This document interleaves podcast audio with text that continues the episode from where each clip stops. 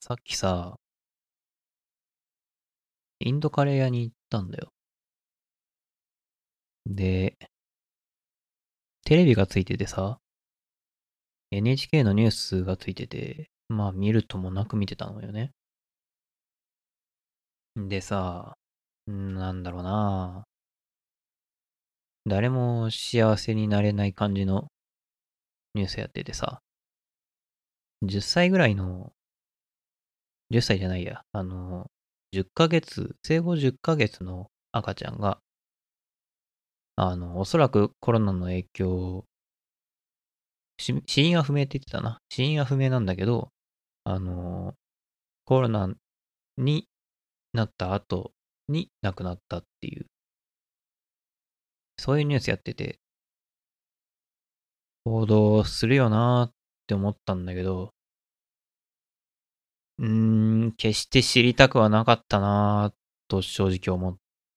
う内容ではあった。うん。やっぱさ、まあ僕に今子供はいないし、おそらくそう近い未来に子供がいるっていうこともまあ考えにくい状態なんですけど、いやさ、子供が、というか、まあ未来ある命がなくなってしまったっていうのは、ニュース性としてはあるし、報道されるよな、そりゃ、と思うんだけどさ、僕にできることは、僕がそれを知ってもやっぱできることは何もないなというのが正直なところで、こうやって、まあこうやってポッドキャストで喋るのがいいのかっていうのも思うんだけど、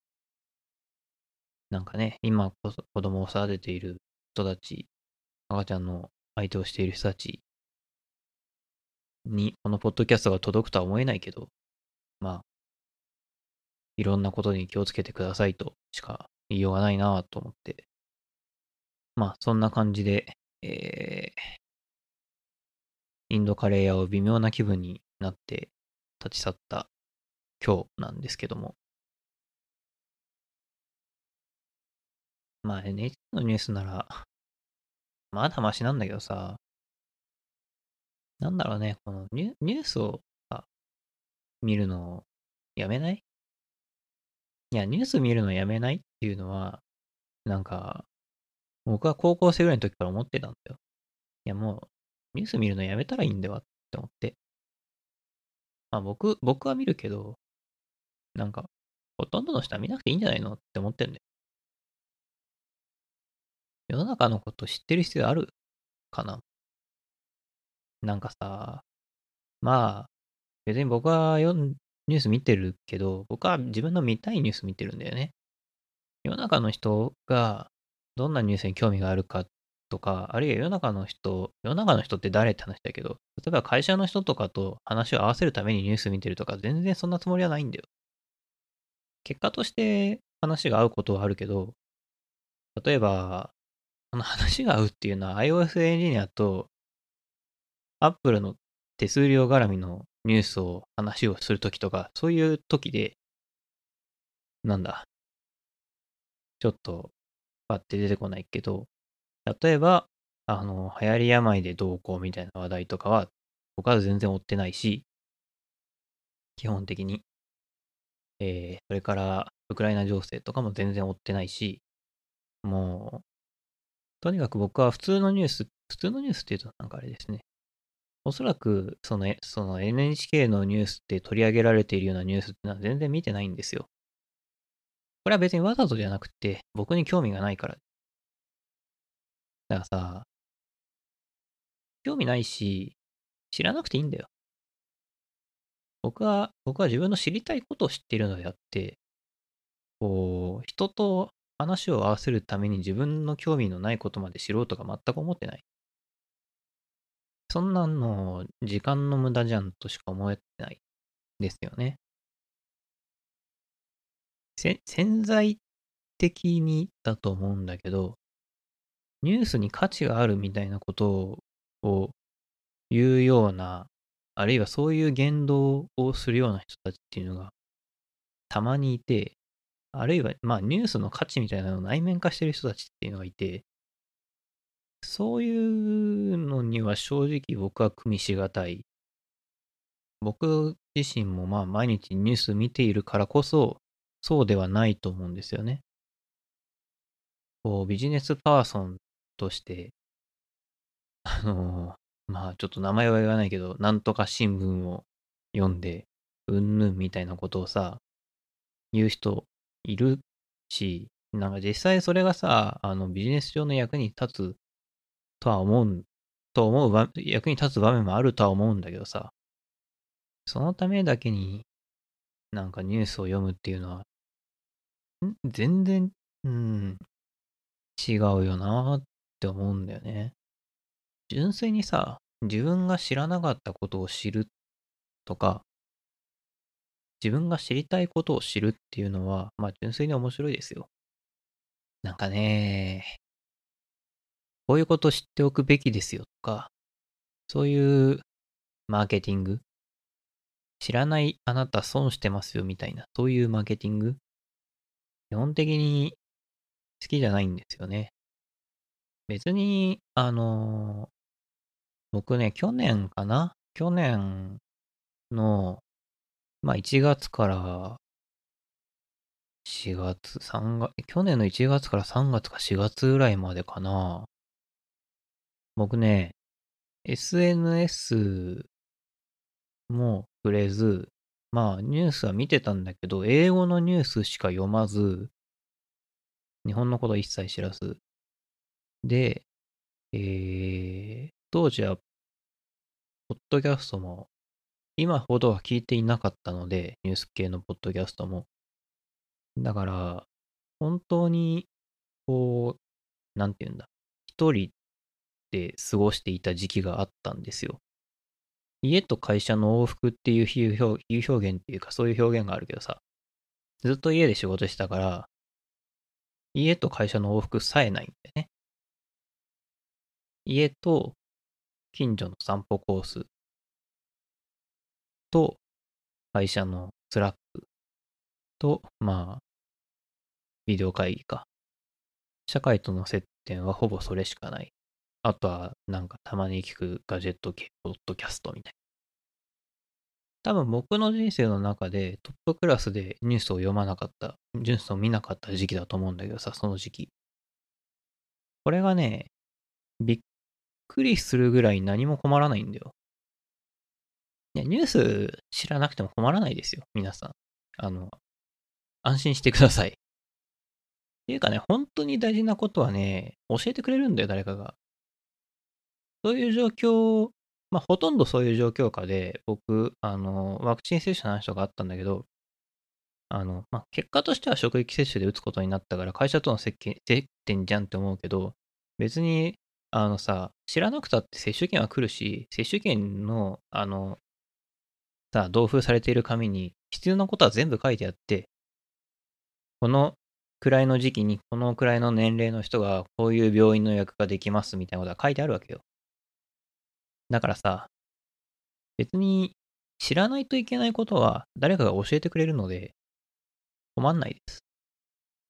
あの、マスメディアなんかに頼らなくても大丈夫です。生きていけます。っていうのが実感としてあるんで、僕には。まあ、それでも、まあ僕はメディアの情報も見るんだけどさ、それはやっぱりさ、なんか、誰かと話を合わせるためというよりかは、なんか、うん、純粋に面白いか。あるいは、まあ、好奇心みたいなものが出されるからみたいな。そういう気持ちが強いのであって、人と話を合わせるとか、社会のことを分かってないといけないみたいな、そういうポジショントークをする人がいるんだけど、いやー、そうじゃないでしょうって、個人的には思う。なんかいくつかのことにそれを思うんだけど、僕はニュースと読書については本当にそう思って、ニュースを読まなきゃいけない、あるいは読んだ方がいいっっていう人と、あの、本を読んだ方がいいという人は、なぜかいるんだよ。活字を読んだ方がいいとかいう人でもさ、まあ今の時代どっちも社用産業なんだよね。いや、それが全てを物語ってると思うんだよ。どっちもいらないんだよ、ぶっちゃけ。い いらないって言うとちょっと言い過ぎだけど、あの、どっちも、あの、ありとあらゆる人の必需品ではないんだよ。もちろん、その、一部の人にとっては必需品かもしれません。僕も本を読んだから仕事に生きてますみたいなことはあります。あるけど、生きていくのに、ニュースなんか見なくてもいいし、生きていくのに本なんか読まなくていいですよ。自分がやるから、僕はそういう、そのポジショントークには反対していきたいなっていう気持ちがちょっとあります。この間、ゆうこせきさんのニュースレター、頼りない話っていうのがあって、それを読んでたら本屋が辛いって話があってね。いや、面白かったんですけど、あの、最近の本屋は、あの、帯とかに、なんか、誰々さん推薦だの、とにかくこれを読んだ方がいいだの、これを読んだ方がいいとか、こうした方がいいんだとか、そういうのがたくさん書いてあると。まあ、帯とか、表紙も大げさだし、表紙っていうかタイトルですね。いやー、ほんとそう思って、なんか、ミスチルの歌詞の何かの、何かの曲の歌詞にさ、本物だと主張してる方が偽物に見えるみたいな詩があるんだけどさ、手のひらだったかな。なんかまさにそういうことでさ、こう、本には価値がある。本本を読め、本を読むことには価値がある。この本には価値がある。この本は誰々さんが推薦してる。この本は誰々さんが絶賛してる。みたいなのがさ、たくさんあるとさ、なんかかえって嘘っぱちに見えるっていうかさ、なんて言えばいいんだろうな。信用されないし、信用できないよね、そんなの。普通に考えて。価値があるかどうかをさ、認めるのって、仲間内じゃなくて外側の人が価値を認めないとダメじゃない？だからこそさ、国会議員は小選挙区制で選ばれるようになったわけだしさ、みたいなことをまあ考えるわけですよ。ちょっと比喩が遠かったね。えっと、例が遠かったけど、まあ、あの、まあ、言いたいことは、要は、自分には価値があるっていうのを自分で宣伝したって、それは誰も話聞いてくれないし、自分には価値があるっていうのを、まあ、例えば自分の親族、親戚だったりとか、まあ、友達だったりとか、まあ、他人なのでまだましだけど、そういう人に言わせてもしょうがないよね。まあ、例えばこの番組をさ、僕がこの番組面白いよって言ったり、あるいはゲストの人がこの番組面白いよって言ってくれ、言ってくれてるかどうか知らないけど、まあ言ってくれてるとしたらば、それはありがたい、僕としてはとてもありがたいことではあるけれども、やっぱあくまで身内でしかない。本当にさ、やっぱ面白い番組、評価されてる番組っていうのは、僕がそのリスナーの人を知らないのに、そのリスナーの人がこの番組面白いっていうのが、まあ最上級の評価なわけだよ。そういう評価がされないと、まあ、この番組は聞かれるポッドキャストにはならないだろうなと思って、まあ聞かれるポッドキャストにする気がない人が言っているんだけどさ。でさ、まあ、つまりはそういうことで、何が言いたかったかっていうと、本を書いた人、本を読む人が、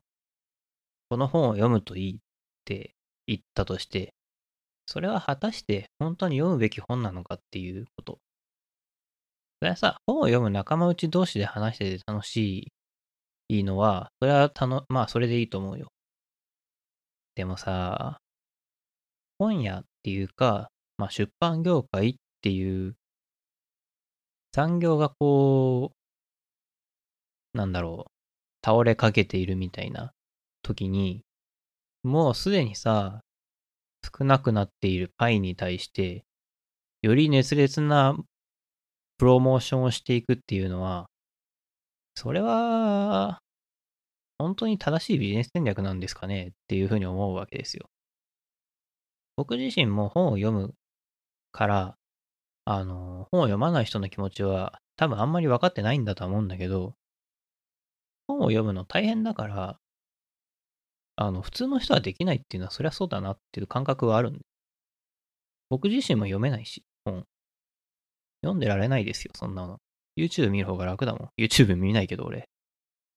いや、本を読ませるための工夫っていうのを、はさ、本屋に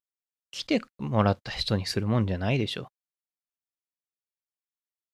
はい、そんな感じかな。最近さ、言いたいことだけ言って録音消すっていうのが多いんで。公開しないっていう。なんかあの、これも4テイク目ぐらいなんだけど、毎回違う話をするっていうね。毎回違う話をして、その、前の3回は消えてるから、もう自分でも再現できないっていう。まあ、出してこの回は公開されているのか？をご期待。ということで、今回もお聞きいただきありがとうございました。この番組では Google フォームでお便りを募集しています。えー、感想、フィードバックなどなど、えー、Google フォームの URL が概要欄にありますので、えー、そちらよりお送りください。えー、Twitter もやっています。概要欄に Twitter の公式アカウントへのリンクがありますので、そちらよりぜひフォローお願いします。えー、この番組が気に入っていただけた方は、Spotify、Apple Podcast など、Podcast クライアントでフォローをぜひお願いします。なんかこの最後の定型文を言うの、ちょっと慣れてきて早くなってきた。人間なんか同じこと言ってると慣れるね。というわけで、えー、またお会いしましょう。さよなら。